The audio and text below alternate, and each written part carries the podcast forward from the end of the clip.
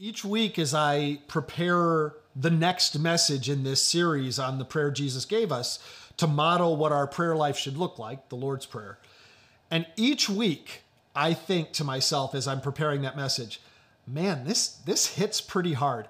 As I went went into this series on the Lord's Prayer, I really had no idea just how challenging some of these messages were going to be to be honest with you. I just thought, man, let's learn how to pray the way Jesus taught us to pray and but as we've gone through this, the Holy Spirit has just been really hitting us hard each week.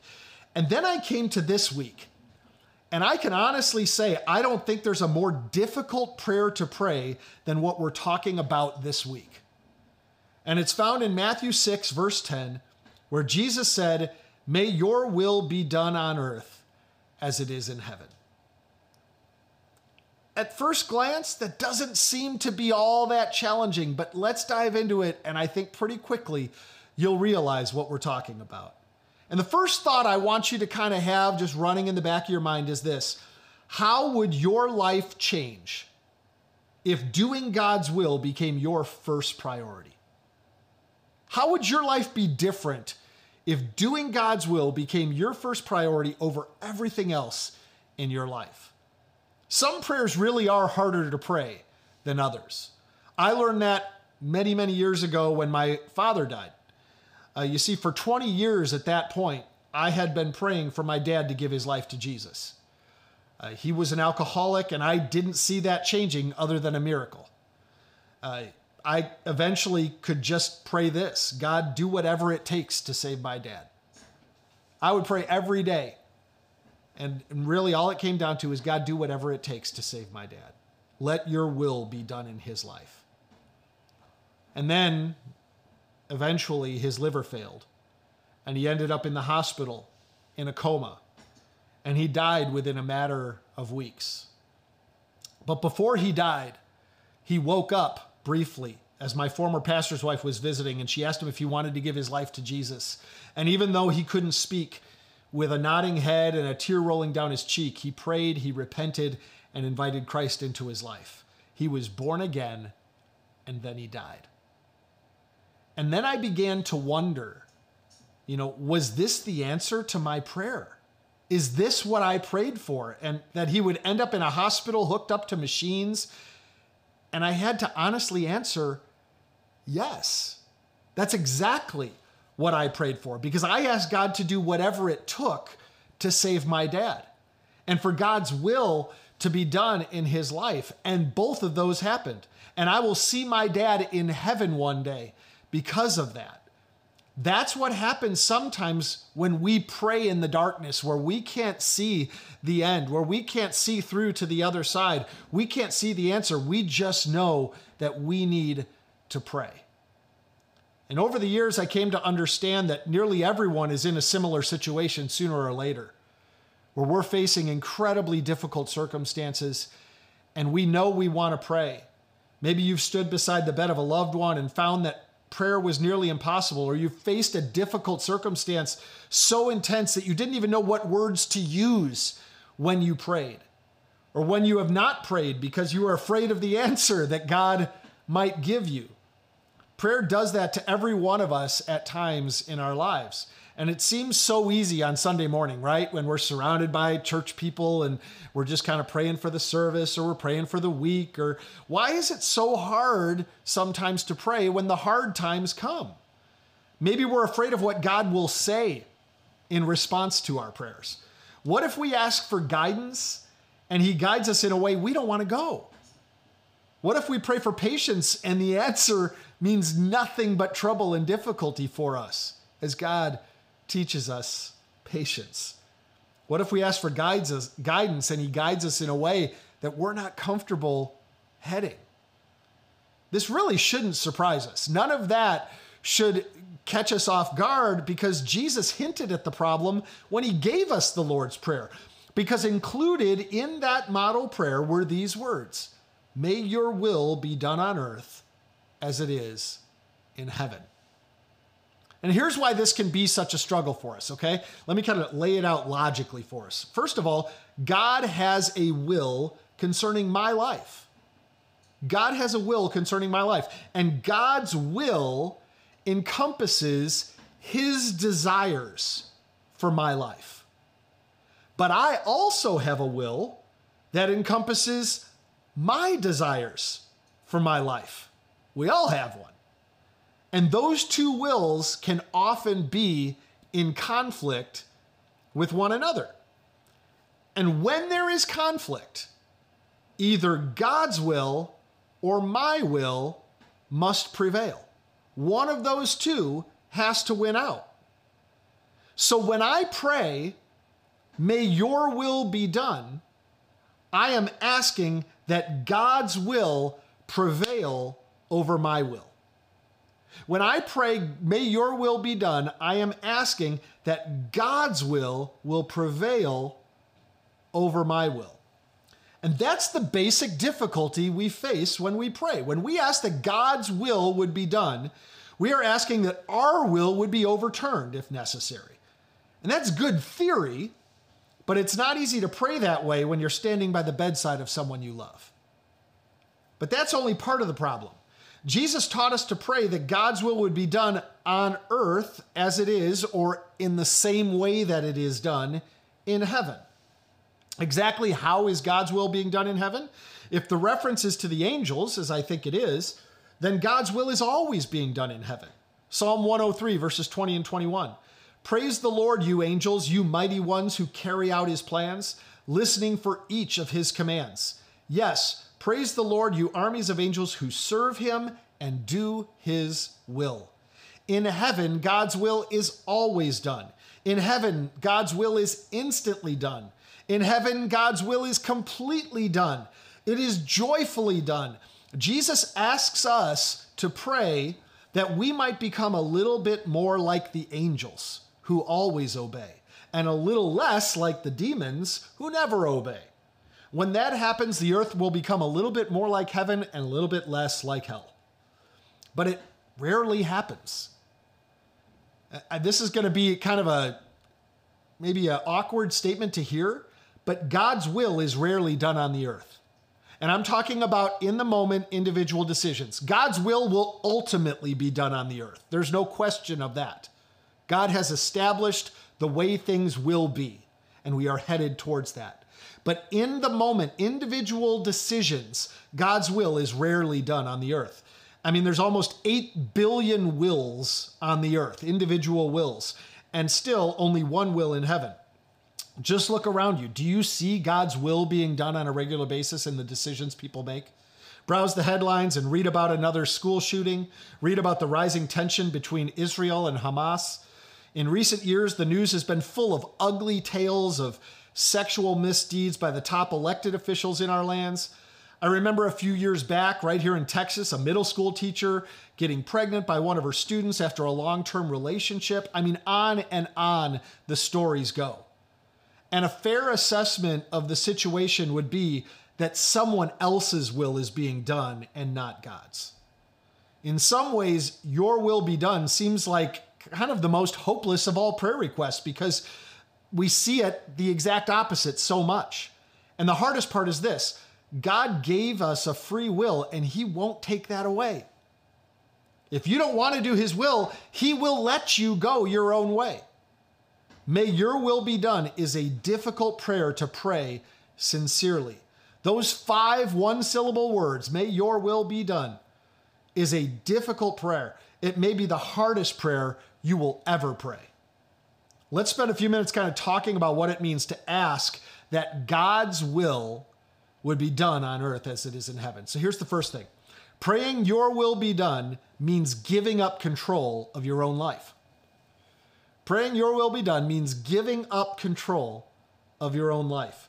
Only one will can be done at a time. Either God calls the shots or you call the shots. Either He is in control or you're in control. It's not easy to pray like that because it means you have to give up control of your own life, of your circumstances, of what you think is happening and what you think you should be doing. In the 1980s, uh, Jim Bakker was one of the most prominent and important Christian leaders in America. Uh, he was the founder of PTL Ministries. He led one of the largest broadcasting empires in the world, and millions of people watched him on television every day. And then came the fall. First, his affair with Jessica Hahn came to light. Then came accusations of greed, of fraud, further sexual misconduct, tabloid headlines everywhere, and it all eventually led to a trial that ended in a prison sentence for Jim Bakker. And he suffered a nervous breakdown that was trumpeted from coast to coast. And after going to prison, he suffered the final blow when his wife uh, divorced him and married one of his former best friends. Few people have fallen so far and so fast. I remember going to his family vacation spot that they created called Heritage USA uh, with our family several times in the 80s several years running. We would go down there and we would go on vacation. It was just a, a wonderful place, to be honest. It was a fantastic place, a Christian environment that you could go uh, on family vacations. And then I also followed the details of the collapse of his empire on the other side of that. But when he went to prison, I kind of forgot about him. But God didn't. And that much is evident from a book he wrote. Uh, he wrote a book called I Was Wrong.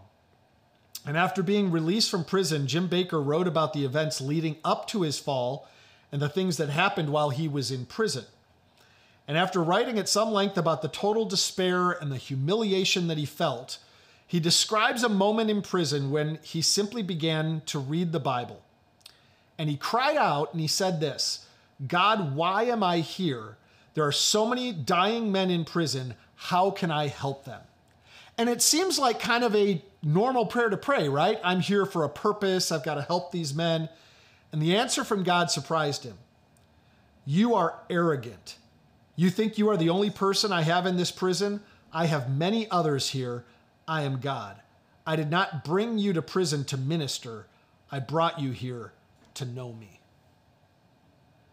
That was the turning point for him. By his own admission, he had been this extremely ambitious man. After climbing to the pinnacle of evangelical success, he ended up losing everything. And little by little, God stripped it all away and left him with nothing but guilt and pain and failure because he refused to let go of those. And when he finally hit rock bottom, Jim Bakker met God in a new way. What he learned in prison, we all have to learn sooner or later, and that's this the only thing that matters is knowing God and doing His will. Everything else in life should revolve around those two things knowing God and doing His will. When we truly pray, Your will be done, things probably won't work out the way we planned. And some things will end up the opposite of what we expected. But that doesn't mean your life will go out of control. It just means that your life will now be consciously passed into God's control. And when it comes down to it, there's no better place for your life to be is under the control of the one who knows and created all things and has the plan for how all things will end. You see, praying your will be done means trusting God to do whatever he thinks is best. And that's the second thing that we learn from this prayer. Praying your will be done means trusting God to do whatever he thinks is best. We've all been in the place of understanding the frustration of unanswered prayer. Maybe it was for something small when you were a kid, praying for a new bike or for God to give you a German Shepherd. Uh, maybe you asked God to open the door for you to go to a certain college and that didn't happen. Or maybe it was for something truly big, like prayers at the bedside of a loved one, as we have uh, already mentioned. Uh, prayers for a sick child, prayer for a failing marriage. When God doesn't answer our prayers or when He doesn't answer in the way we want Him to, this is the point where our faith is truly put to the test. Do we trust God to lead us in the best direction or don't we? Do we really want God's kingdom to come, as we talked about last week, and for his will to be done, or do we just want to be happy, content, and provided for? I, I want to read that one again because I think that's so important for us to really pause and think through this statement. Do we really want God's kingdom to come and for his will to be done, or we just, do we just want to be happy, content, and provided for? Our biggest problem, see, when it comes down to it, is not is there a God? The much greater question is is there a God in heaven who cares for me? Does he know my name? Does he understand my problems? Does he have any interest in me? Does he see my struggles? Does he feel my pain? Does he care what happens to me? Because millions of people, including millions of loyal church attenders, secretly wonder if the answer to those questions maybe is no. A God who is there, yes. A God who cares for me, I'm not sure. But how can you answer yes to one and no or maybe not to the other? If there is a God, he has to care for me, right? But the questions move on two different levels here. The existence of God is primarily a mental or a logical problem. We, we get there through kind of thinking through things. When we talk about God's concern for me personally, that's entirely different. Because when we ask those questions, it's asked most of the time by people who have known some deep pain or some periods of suffering in their lives. And for them, the question is very personal. If God cares for me, how could he let my son die? Or where was God when my husband lost his job? Or why didn't God stop that drunk driver who ran my parents off the road? These are questions that were forged from the fire of really horrible despair. And it's that point in our lives where we have to answer that question How do you pray your will be done when you aren't sure that God really cares for you? If you knew, really knew that He had your best interest in heart, you might dare to pray that way. But as long as you doubt, that prayer will be almost impossible for you to pray.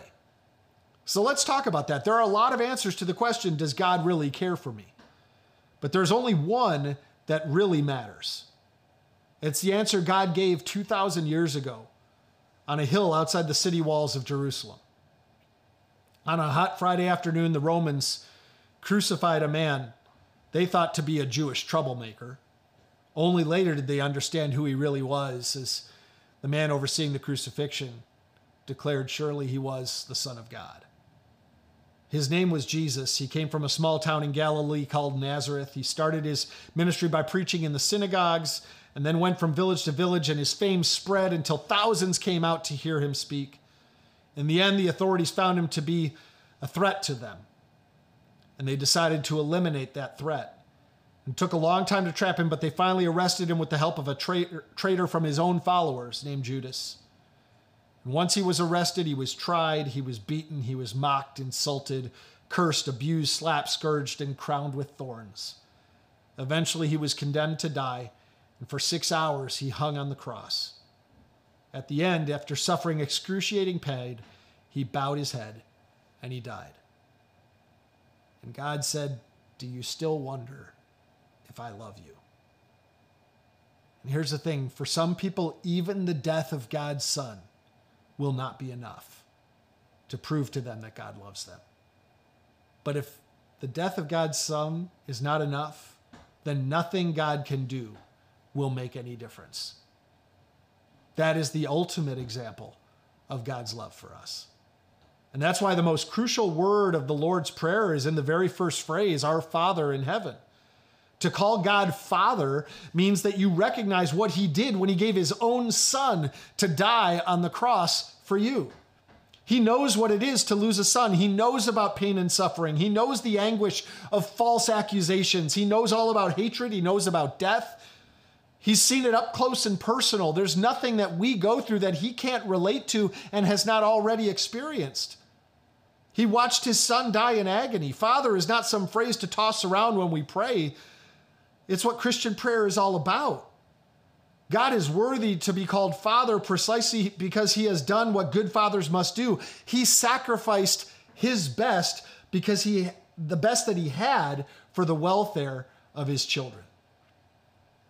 And when you wonder, when you doubt, just look to the cross. Jesus was crucified there for you. See his face, see the wounds in his hands, his feet, his side. It was for you that he died. And we can't possibly, in the light of that sacrifice, doubt that God loves us. Next, we have to understand that praying your will be done means we may face suffering and pain. When we pray your will be done, it, it may mean, it may lead to our suffering and our pain. It was true for Jesus. I mean, it was late Thursday night before we now know as Good Friday. Jesus retreats to his favorite spot, the olive groves in Gethsemane. Leaving Peter, James, and John a short distance behind, Jesus went ahead and he wrestled in prayer with what was about to happen. He knows the time has come for him to die. Everything has been revealed, nothing is hidden. It was for this moment that he came into the world, and he knows what is waiting for him. Nothing will surprise him, not Judas's wicked kiss, not Caiaphas mocking him, not Pilate's questioning. The pain, the blood, the anguish, all of it is seen as clearly to him as if it had already happened. Jesus knows what is coming towards him. And most of all, he sees the blackness, sin like a dark cloud falling on him. Sin, something he has never personally experienced before. Although he's all too familiar with the effects of sin on those around him, even the word is repugnant to him. Sin, in all its ugliness and all its hideous power, now stretches out in front of him. All the evil that men can do, the total of all the iniquity of every man and woman from the beginning of time. And as Jesus sees the cup filled with all of humanity's sin approaching him, as he prepares to become sin on the cross, he pulls away. And these are his words in Matthew 26, verse 39 My Father, if it is possible, let this cup of suffering be taken away from me. Yes, I want your will to be done, yet I want your will to be done, not mine. Now, here's the thing you can read that and say, wow, is Jesus doubting? These are not the words of unbelief, though. They are words of faith. They are the words of someone who fully understands what it will cost to do the will of his Father in heaven. Was it wrong for Jesus to pray that way? God, if there's any other way, let this cup pass from me? Did it somehow reveal a lack of trust in God in that moment? No, not at all. No one was ever more committed to doing the will of God than Jesus. He didn't pray this prayer because he wanted to be released from God's will. He prayed because he knew how much the will of God would cost him personally. He was willing to pay the price. But the horror of seeing that cup of suffering draw near, he asked that it might be removed from him. So here's the point if Jesus wrestled, if Jesus struggled with the will of God and what it would cost him, should we be surprised if we do the same? If it was difficult for Jesus to pray, Your will be done, is it likely to be any easier for us? Jesus is exhibit A of what it costs to pray, Your will be done. It cost him his life. And, Trilogy, I don't know what it will cost you to pray, Your will be done. But if it costs you less than everything, you didn't mean it. I don't know what it will cost you to pray the words, Your will be done. But if it costs you less than everything, you didn't mean it. Because when we pray, Your will be done, we are surrendering everything in this life, including our own lives, to the will of God. And know this God's plan is to redeem everyone who will receive Him. That's God's plan for humanity, to re- redeem everyone. For it is God's will that none should perish, but that all should come to repentance. God wants everyone to come into a saving knowledge of his grace through, through Jesus Christ. And whatever it takes to see that happen, we have to be willing to move in that direction. If it costs my life savings, if it costs my house, my family, or my life for even one person to avoid hell and spend eternity in God's presence, how can I not say that would be worth it? Because I know what waits for me in heaven. I know Melissa and my kids will be there. I know I can't take my money or my home or my possessions. God's will is all that matters. And man, that's a tough prayer to pray, but it was tough for Jesus to pray that prayer. So we're actually, when we struggle in that prayer, we're identifying with Jesus in the garden as he wrestled with that same prayer. But ultimately, we need to bend the knee and say, God, whatever it takes for your will to be done, use me. Finally, when we pray, Your will be done, it means praying against the status quo. It means not being satisfied with the way things are. God's will is very often ignored on the earth. Too many things that go on are obviously not God's will. Killing the unborn is not God's will. Homosexuality is not God's will. Single moms raising children alone is not God's will. Pastors losing churches over moral failures, rampant pornography, ethnic cleansing, racial prejudice, serial killings, greed and corruption. None of this is God's will, and yet our world is full of all of these things. And sometimes it can seem as if God has gone to sleep and Satan has taken over, doesn't it? Now think about the next sentence carefully. God does not accept the status quo. He does not accept Satan's power play for God's rightful place in the world. He does not accept that sin should reign forever on the earth. He does not accept that. He does not accept that the killing should go on, that God does not sit idly by while the world goes to hell. That's why he sent the prophets in the Old Testament who thundered out his message to ancient Israel. That's why he raised up mighty men like Moses and Joshua and David. That's why he inspired his prophets to write down his words. That's why he wrote the Ten Commandments with his own fingers. God does not accept the status quo. He sent his own son into the world to change the status quo, to shift how things would be forever. What if the prophet, I mean, what the prophets could not uh, accomplish with their words, his son accomplished by the incarnation. Jesus became flesh, and he showed us what the new should look like. At Bethlehem, when Jesus was born, God sent a message to the world, and the message was this things are going to change.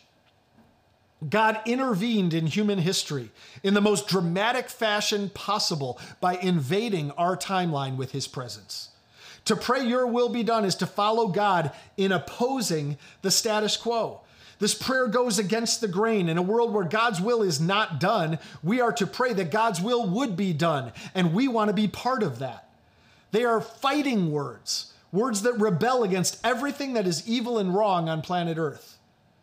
Because if God does not accept the status quo, neither should we. And I see far too many people who fill our churches on Sundays in recent days acquiescing to the will of the masses and saying, well, this is the way it just has to be. And I say, no, it does not. If it counteracts the truth of Scripture, if it counteracts the truth and the reality that God has told us should be, then we cannot be content with what is and with the direction things are going. And we need to pray against the status quo, against the direction that culture would dictate, or that politics would say, or that even some churches would say, yeah, we just have to go in this direction because this is the new normal. Guys, we have to take a stand for what is right and pure and holy and take a stand on the side of justice and where God is. Because where God is, is where we need to be. And where God's will is, is where we need to go. Praying your will be done is often said with kind of a passive resignation. As if we really kind of meant, well, your will be done, but we know things will never change anyway. We live in the in between time right now where Christ has come and gone and will one day come back again. The king announced his kingdom and then disappeared from the earth. We know that better days are coming, but they aren't here yet. We live in a world with too much killing, too many broken marriages, too much greed, too many broken promises. And praying your will be done is an act of God ordained rebellion against the status quo. This is not a prayer for the weak or for the timid. This is a prayer for godly troublemakers. It is a prayer for believers who look at the devastation all around us and who say, I am angry and I'm not going to take it anymore. It is a prayer that leads to action. And if you see injustice being done, you cannot pray, Your will be done, and then walk away. If you really mean your will be done, you've got to jump into the fight and help make it happen. Let me summarize everything that I've said this morning. Praying your will be done means at least four things giving up control of your own life, trusting God to do whatever He thinks is best, accepting that personal pain and suffering may be part of God's will, and refusing to accept the status quo. And I fully admit that this is not easy to do. And that's why I said, guys, this may be the hardest part of the entirety of the Lord's Prayer, what we're talking about today. And yet, Jesus told us to pray this way. It's not wrong to struggle with this prayer. Jesus struggled with it himself. But over the years, I've discovered that the happiest people are those who have said, I've decided to let go of the controls and let God run my life. You will find the most joy in people who have gotten to that place. So many of us go through life with a clenched fist, trying to control the uncontrollable, trying to mastermind all the circumstances, trying to make our plans work.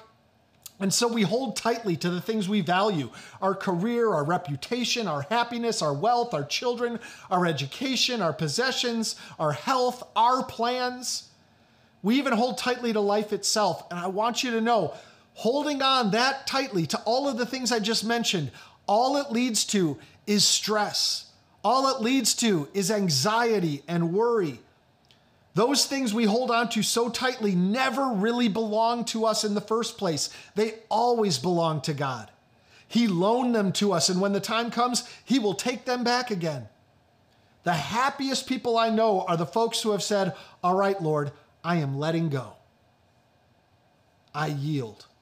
I'm going to relax and let you take over. Whatever part you want me to play, I'm in, but it's yours. And then they really do it. They don't just pray the words, they mean it. So, what are you struggling with letting go of today? What are you holding on to so tightly that it makes your hands hurt? What is it that you are afraid to give up to God? Whatever it is, you will be a lot happier when you finally say, Your will be done, and then open your fist. But you'll never know till you let go. Here's a simple prayer that can help you loosen your grip on the things with which you are struggling. Jesus, may your will be done in my life.